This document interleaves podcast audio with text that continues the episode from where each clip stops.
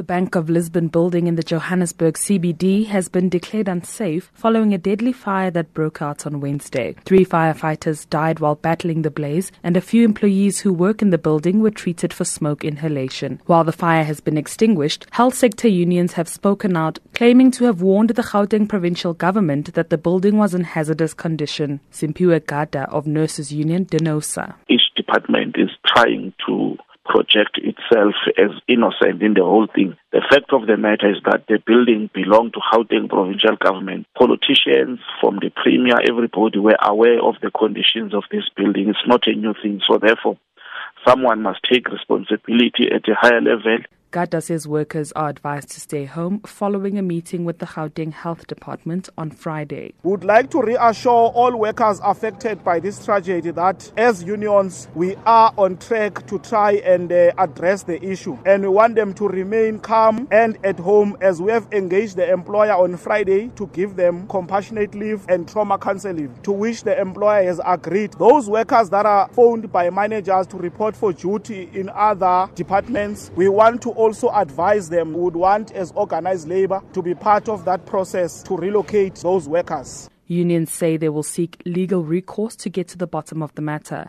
Gracia Ricoto is NEHAWU's provincial deputy secretary. The death of the three comrades and workers cannot actually just be regarded as an accident. And we have decided to seek legal recourse in terms of ensuring that those that are responsible must be held accountable, heads must roll. So, this matter around the death of the three workers should be investigated to the latter. Johannesburg Emergency Services has cleaned up the scene after successfully extinguishing the fire. Spokesperson Nana Radebe says roads in the building's vicinity remain closed. I'm Timolo Maputla in Johannesburg.